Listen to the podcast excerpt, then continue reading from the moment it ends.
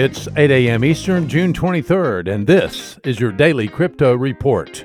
Bitcoin up 2% at $9,621. Ethereum up 3% at $243. XRP unchanged at 19 cents. These are your leaders by market cap. Top gainers in the last 24 hours Bolt up 32%.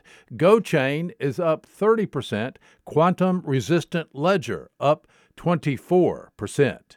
Today's news KPMG has launched KPMG Chain Fusion. KPMG Chain Fusion is a suite of crypto asset management tools to help institutional customers collect and organize data from both traditional systems and blockchain databases. Decentralized lending platform Cred announced that former National Security Agency computer scientist Bethany DeLude will be Cred's chief information security officer. Cred also welcomes Western Union executive Daniel Goldstein as Cred's chief technology officer.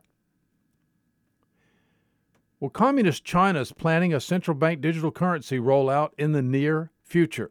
Many central banks around the world are also working on a central bank digital currency. Private industry like Facebook's Libra project is serving to wake up, stimulate, and accelerate central banks around the world working on their own central bank digital currencies. Use of cash in China has been discouraged. The largest denomination fiat notes worth only about $14. About 90% of payments in cities in China is done with electronic payments. In the countryside in China, adoption of uh, the electronic payment system stands at 50%. Now, with deployment of their own central bank digital currency on the horizon, China uh, has domestic control of every citizen's spending in their sights, and their control will be complete. The digital yuan will leave Chinese citizens no other alternatives and no privacy in their finances. The dawn of central bank digital currency in China and the rest of the world puts total control over the economic lives of citizens in the hands of government. Well, these are your leading headlines today. Visit us at dailycryptoreport.io for sources and links.